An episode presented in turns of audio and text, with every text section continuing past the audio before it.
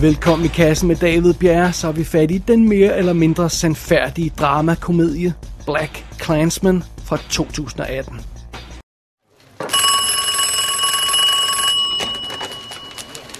Yeah, who's this? Ron Stallworth here. This is Walter, returning your call. From the organization? What's your story? Well, since you asked. Since you asked, I hate niggers. I hate Jews. Huh? Spicks and mix. Dagos and chinks. But my mouth to God's ears, I really hate those nigger rats. And anyone else, really, that doesn't have pure white Aryan blood running through their veins. My sister, Pamela. She was just recently accosted by one of those black coons. Is that so? Yeah. Every time I think about that black baboon putting his filthy black hands on her purest white, driven snow body. I mean, pure, Walter. She's a saint. She's an angel. It makes me want to puke. You are just the kind of guy that we are looking for. Det er jo lidt fascinerende ved Black Klansman, at historien lyder fuldstændig hammerne utroværdig. Men det er altså sket i virkeligheden, det her. Ja, en sort betjent førte an i en undercover mission, der infiltrerede Ku Klux Klan.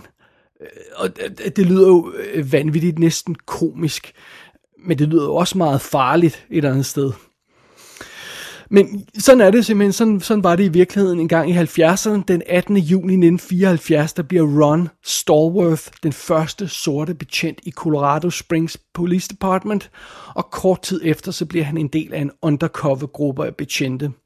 Og en af hans opgaver er at læse dagens avis øh, for, for ting, som politiet skal holde øje med ganske enkelt. Og så en dag, så falder han over en avisannonce for Ku Klux Klan. Og han tager simpelthen telefonen, og han ringer til dem.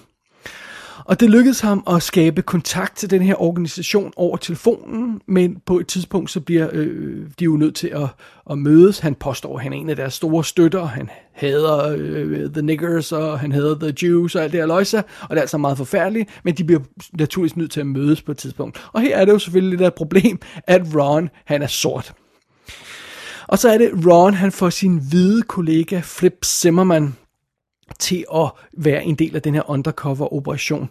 Flip får til opgave at være den person, der rent faktisk dukker op til de her KKK-møder. Og de to betjente må nu skabe en fælles undercover identitet sammen. Ron spiller den her figur over telefonen i samtaler med klansmedlemmerne, og Flip spiller Ron i virkeligheden, når de mødes ansigt til ansigt. Og det lykkedes dem rent faktisk at få det her vanvittige stunt til at fungere. De får ovenkøbet kontakt med lederen af Ku Klux Klan, David Duke.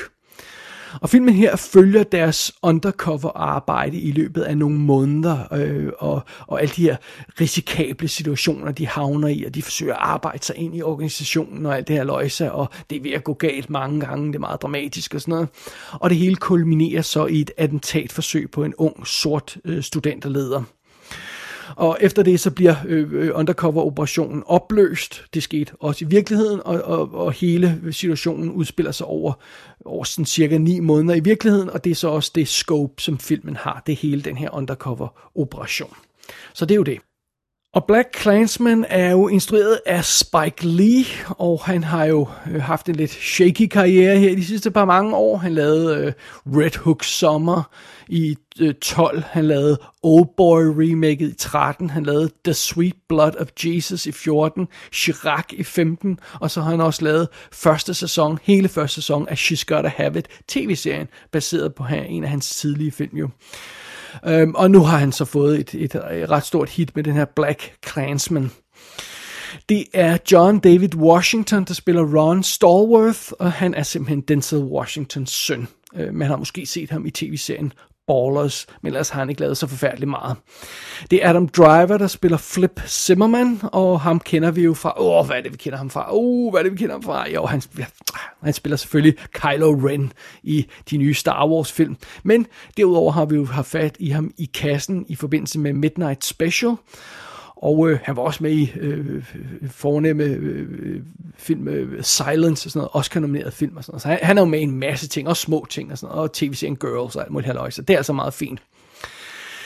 Øh, det er Laura Harrier, der spiller Patrice, som er den studenterleder, der bliver øh, offer for et antat på et tidspunkt, og som, øh, øh, øh, som øh, Ron han får et forhold til undervejs. Hun har også været med i Spider-Man Homecoming. Det er Topher Grace, der spiller David Duke, som jo altså er den rigtige, sandfærdige leder af KKK. Ryan Eggold spiller Walter, som en af de øh, KKK-folk, som vi møder undervejs. Det er ham, man måske husker som kæresten i I Will Follow You Into the Dark fra 1912, øh, fra 1812. Nej, slutter fra 2012. Det skal vi lige rigtig over på. I Will Follow You Into the Dark fra 2012, som er fantastisk film øvrigt. Det var Ryan Eggold.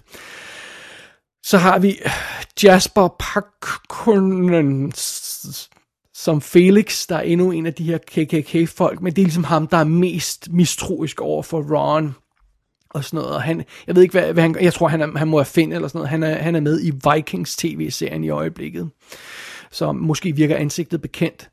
Det er Robert John Burke, der spiller øh, politichefen, som, som øh, Ron arbejder under, og det er Michael Buscemi, der spiller Jimmy Creek, der er Adam Drivers samarbejdspartner i den her film. Og ja, Buscemi, det er øh, øh, øh Steven Buscemis bror, Michael Buscemi.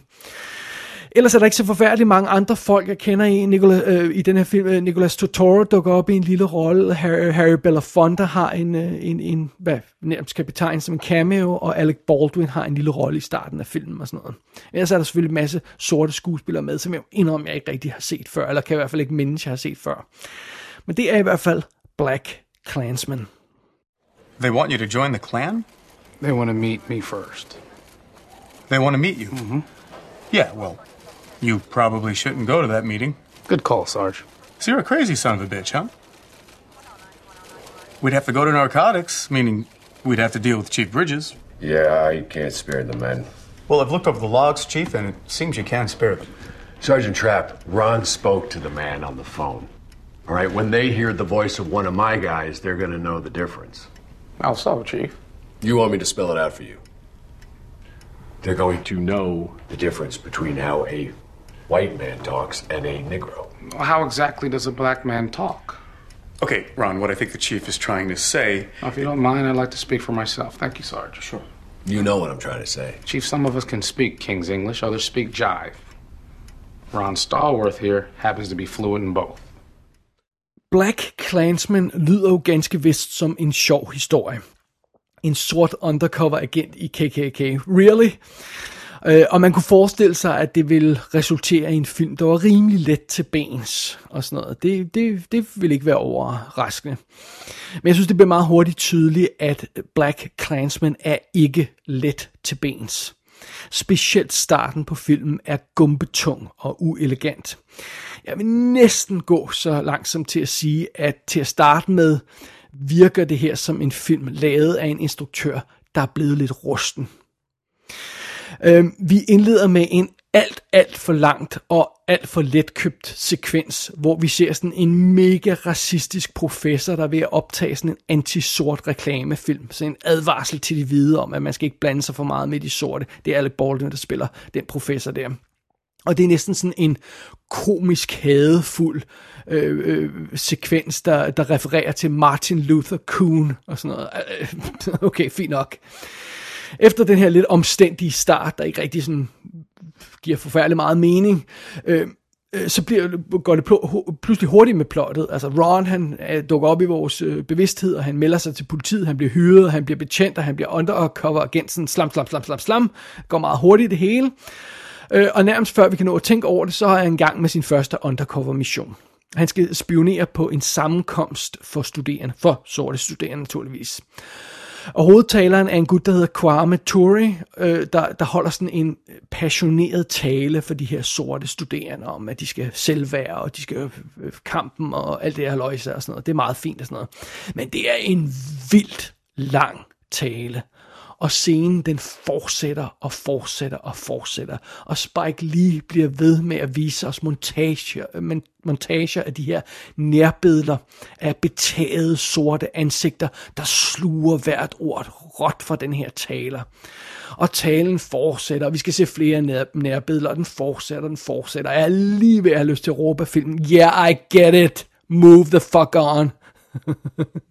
I bedste fald er det filmisk tungt. Øh, og, og det er ikke fordi talen ikke er spændende at lytte til, og det er faktisk også ret fascinerende, hvad der bliver sagt, men, det, men den her sekvens slår bremserne fuldstændig i filmen, og, og det er sådan en skarp kontrast til de forrige sekvenser med Ron, der får jobbet, som gik super hurtigt og sådan noget. Og det er det, jeg mener med, at starten her på den her film, den føles øh, uelegant, fordi øh, øh, den går fra den ene yderhed til den anden, og den virker, tonen og stemning og, og hastigheden i filmen virker ærligt talt lidt famlende. Efter den der lidt shaky start, som ikke er så fed, så kommer vi altså ind i grundhistorien her på Black Clansman, og så melder spørgsmålet sig jo nærmest øjeblikkeligt, hvor meget af den her historie er sand. Fordi det virker fuldstændig usandsynligt. Well, vi ved et par kontra- øh, kon- konkrete ting om den her historie. Ja, grundhistorien er sand. Filmen er baseret på Ron Stallworths egen bog, som han skrev, som jeg tror den kom ud i 2014 eller sådan noget i stil der. Øh, og, så, så filmen er baseret på det, og det er hans oplevelse og sådan noget. Vi ved ikke, hvor meget af den bog, der er sand.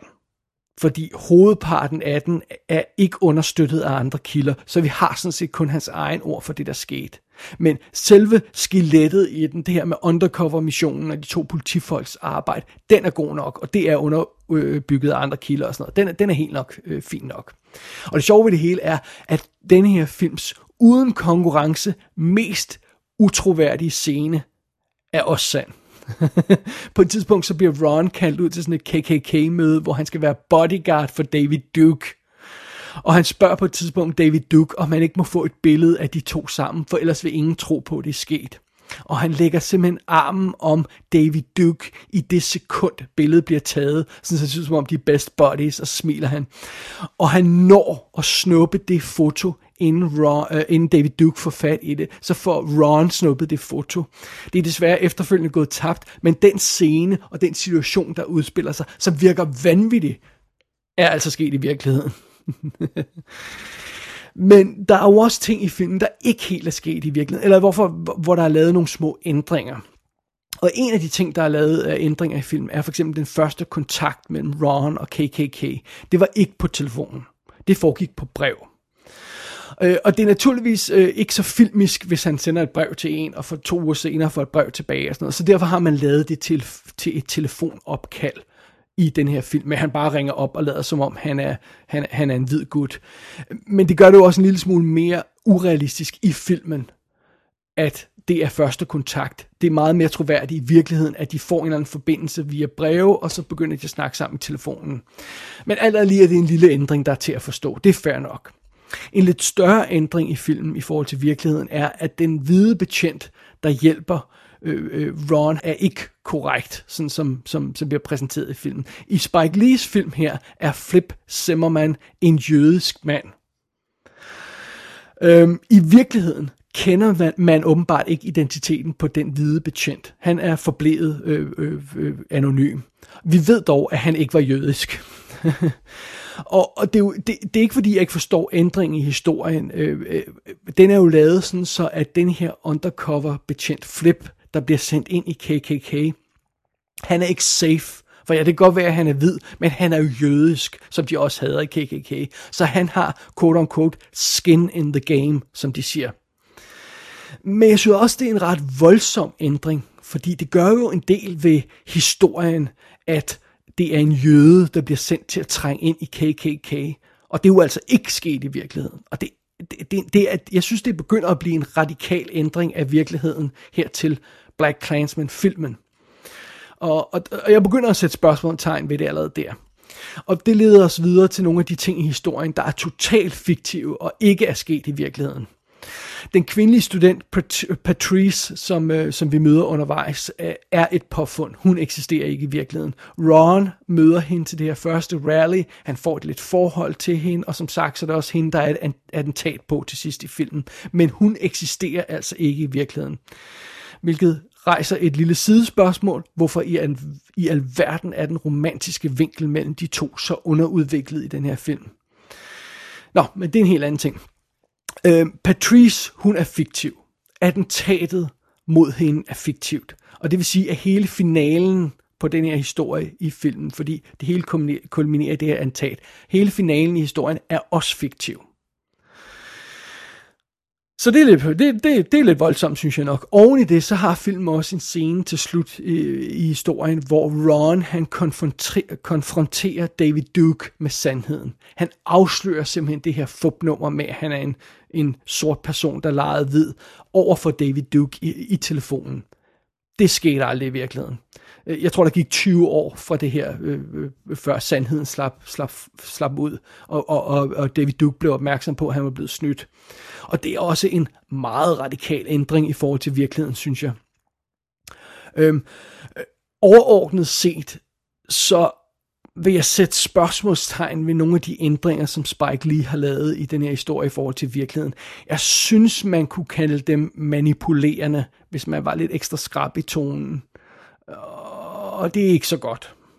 Som allerede nævnt tidligere, når man første gang hører historien om Black Klansman her, og hvad der foregik i den, en sort gut undercover i KKK, så lyder det som en joke. Og egentlig virker det som om Spike Lee har valgt en passende stil til at starte med. Han har en eller anden form for komisk distance til virkeligheden. Altså Ron han træder ind på den her politistation med sin kæmpe store afro og siger at han vil være betjent og sådan noget. Og, øh, og så har vi scenen hvor han, hvor han ringer op til KKK og der sidder altså den her sorte betjent midt i et kontor af hvide betjente og snakker med KKK i telefonen og siger, ja, jeg havde også nikket og sådan noget, og, og sådan noget. Og, og han snakker altså om det her racistiske hvide svin, der sluger hvert ord råt af, hvad han siger. Det er også en sjov, det er en sjov scene, et sjovt setup, det er sjovt at forestille sig, at sådan noget i den stil er sket i virkeligheden. Men jeg synes ikke, der er særlig meget andet i den her film, der er sjovt. Øh, hele ideen om den her undercover mission i KKK holder ret hurtigt op med at være sjovt. Der er faktisk liv på spil her. Og de folk, vi kommer i kontakt med i KKK, er jo rådne hele vejen, vejen igennem, og de er ret modbydelige, når det kommer til stykket. Det er ikke særlig sjovt at være i den verden og være på den mission, men alligevel holder Spike Lee fast i denne her øh, komiske distance til nogle af tingene. Også selvom scenerne ikke har deciderede humoristiske momenter, så er der sådan en underlig komisk distance til det hele. Altså alle klansfolkene her, KKK-folkene, bliver præsenteret som lalleglade klovne. Øh, David Duke, han bliver hele tiden filmet på en måde, så han fremstår ekstra meget som en nar. Altså man kan filme ham nedefra på sådan en måde, og han sidder ved sit kontor og tror, han er helt vildt stor og sådan noget, og det ser helt vildt latterligt ud. Sådan er han hele tiden filmet. Og der er de her scener, hvor Ron og hans boss sidder og fniser i telefonen som teenage-tøser mens de har, har lederen af Ku Klux Klan i den anden ende af røret, der tror, han snakker med en hvid gut. Og, og ofte så føles filmen ikke som et seriøst drama, ikke som et rigtigt seriøst drama, fordi den har den her lidt cartoonish, komedieagtige distance til tingene. Og jeg synes, den her stil underminerer den reelle trussel, der er for de her KKK-folk i historien. Og jeg synes også, at den her komiske stil for, for den her risikable undercover-mission til at virke mindre farlig, i hvert fald i nogle scener. Øh, og i den forbindelse øh, øh vil jeg også, øh, vil, altså i forbindelse med den her stil, så vil jeg også øh, lige nævne nogle af de tvivlsomme scener, som, som øh, øh, Spike Lee han disker op med undervejs. Øh, altså fiktive scener, som ikke skete i virkeligheden, og som ikke hjælper filmens plot og pointe og sådan noget, synes jeg. Jeg har allerede nævnt finalen, hvor det her fupnummer bliver afsløret over for David Duke, øh, og, og som altså ikke skete i virkeligheden. Og allerede før jeg vidste, at den scene var fiktiv, så, så synes jeg, at den ringede enormt falsk. Da jeg så den her film, der synes jeg, at den virkede falsk, den scene. Jeg sad og tænkte, ej, ja, det er virkelig foregået øh, i virkeligheden. Well, nej, det har det selvfølgelig, selvfølgelig ikke. Øh, der er også endnu en virkelig falsk scene med en underligt øh, øh påtaget tone, hvor Ron han vender tilbage til arbejdet efter den undercover mission, og alle de hvide kollegaer jubler nærmest om og, og tager imod ham, som om han var en held og klapper og, og hylder ham og sådan noget. Og jeg siger bare, really? Skete det i virkeligheden? Nej. Øh, der er også den her scene, hvor de hvide betjente i tæt samarbejde med Ron forrådte sig sammen og afslørede en racistisk betjent. Og den her betjent bliver altså afsløret i at være racist og ført væk i håndjern. Og så sidder alle folk tilbage og griner, som om det var slutningen af et afsnit på en eller anden sitcom fra 90'erne. Og det er altså en af de scener, der er fiktive og nærmest ringet fornærmende falsk på mig, da jeg så den her film på vegne af mine sorte brødre, så må jeg altså øh, protestere over måden, som Spike Lee han har lavet. Han har twistet historien på nogle af de her de, øh, vigtige punkter, synes jeg, med fiktive ting og, og tonen i filmen. Og bare rolig, nu er jeg jo sådan painfully aware om, at jeg ikke er sort selv. og jeg skal også blankt erkende, at jeg har ikke overblik over, hvordan det sorte miljø som helhed i hvert fald, hvis der er noget, der hedder det, øh, har modtaget den her film. Men jeg bemærkede dog, at der var en person, der stillede sig op med en høj stemme og kritiserede filmen og kritiserede Spike Lee. Øh, og det er den sorte instruktør, der hedder Boots Riley. Og han har lige debuteret med den her film, der hedder Sorry to Bother You, som også er en film om, om sorte folk og sådan noget. Det er øh, med en sort hovedrolle og sådan noget. Jeg har ikke set den nu, men den lyder meget speciel.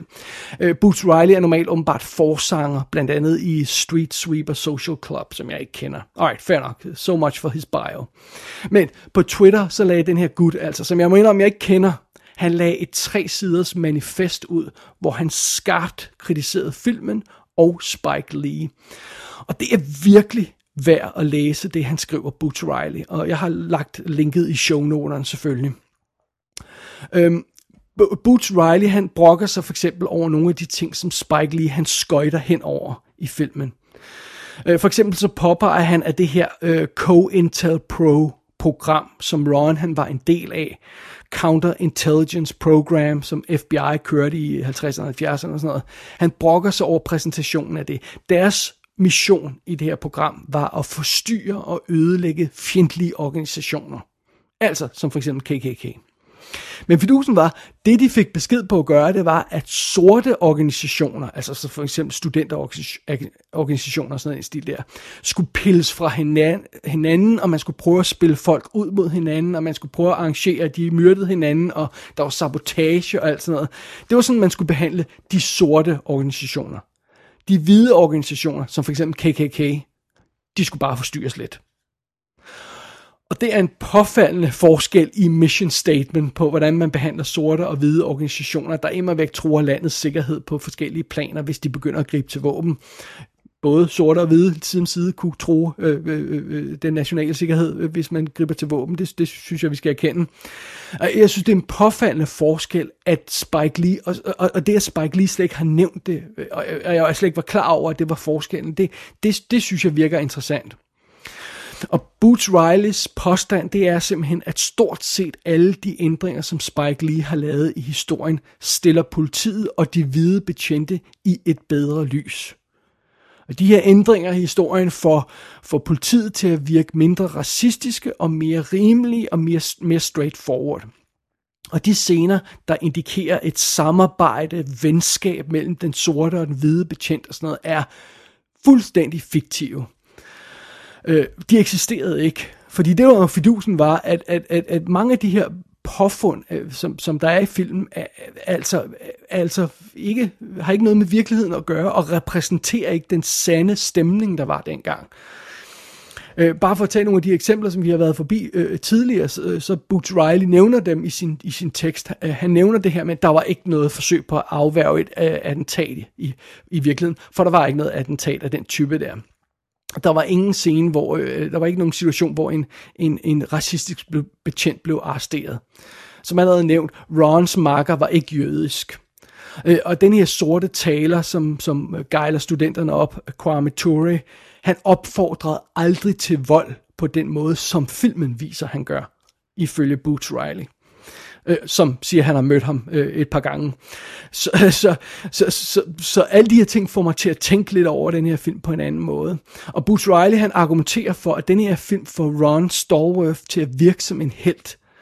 Men han siger, at Ron Stallworth er ikke nødvendigvis en helt, og vi kan ikke stole på alt det, han påstår, han har, har gjort. Og Boots Riley han siger også, at øh, når sorte i virkeligheden, i generelt i deres hverdag, er bange for politiet, så er det altså politiet som helhed. Det er både de sorte og de hvide betjente. Og den vinkel der med, at det er alle betjente, de sorte er bange for, den er nærmest romantiseret i Black Klansman, som på hvad jeg, beskrive, hvad jeg vil beskrive, det er mine ord, på en nærmest naiv måde, den måde, det bliver præsenteret på i filmen, øh, den her, det her med de forskellen på sorte og hvide betjente. Jeg synes, det er super, super interessant at læse, hvad en sort instruktør ser af problemer i den her film.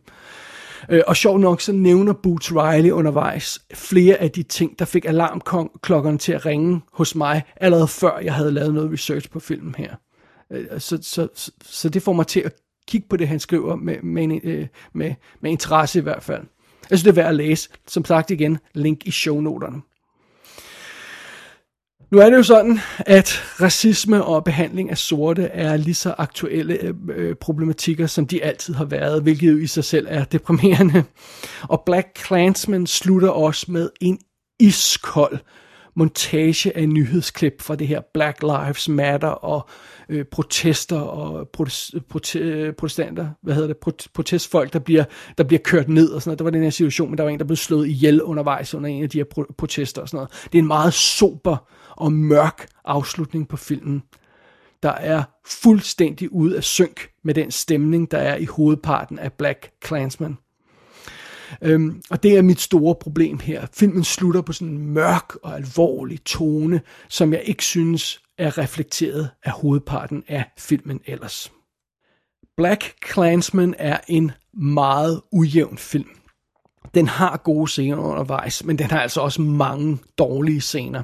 Og den er ofte meget klodset. Det her føles ikke som en film, der er lavet af en solid filmmager med 30 års erfaring bag sig. Men det værste ved hele den her film, synes jeg, det er simpelthen det valg, Spike Lee har, har truffet i forbindelse med den komiske vinkel på historien.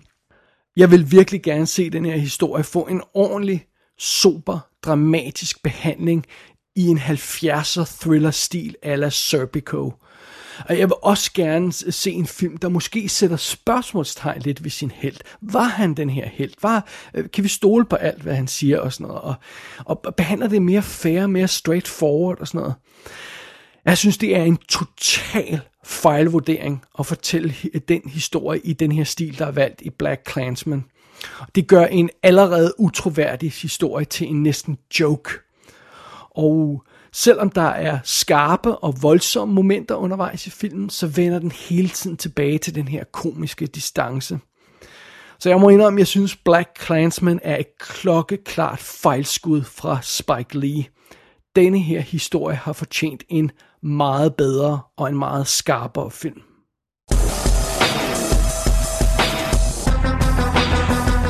Black Klansman er ude i USA på DVD, VOD, Blu-ray, 4K skive og alt muligt halløj.